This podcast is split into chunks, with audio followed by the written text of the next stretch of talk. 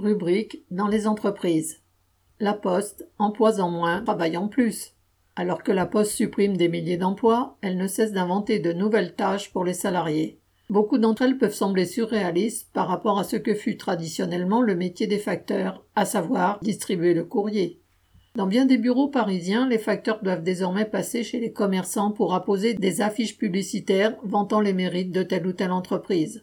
Cela se fait en particulier les lundis et mardis, jours où les tournées de courrier sont déjà particulièrement chargées. On leur demande aussi d'afficher dans des halls d'immeubles, de préférence en cachette du gardien, des appels à se connecter avec Orange Bouygues ou SFR. Il y a en outre les panneaux indiquant les entreprises intervenant sur tel ou tel chantier de construction que l'on doit photographier avec son factéo, cet instrument dont sont pourvus les facteurs depuis plusieurs années. La Poste peut ainsi vendre ses données. Tout ce catalogue de nouvelles tâches intervient alors que, à force de suppression d'emplois, les facteurs ont de plus en plus de mal à effectuer leur tournée dans les temps impartis. Il est aussi parallèle au choix fait depuis longtemps par la Poste de dégrader systématiquement la distribution du courrier, par exemple en supprimant cette année le timbre rouge et en retardant de fait la distribution de toutes les lettres.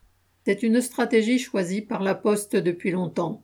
Elle utilise son réseau de facteurs connaissant les quartiers et les immeubles bien mieux que des prospecteurs occasionnels pour vendre des services aux entreprises qui en font la demande pour n'importe quelle mission. Elle envoie ses prospecteurs placer les contrats et ce serait aux postiers de s'exécuter en plus de leur tournée surchargée.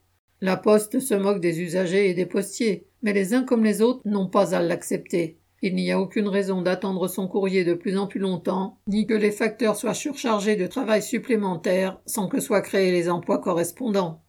Correspondant Hello.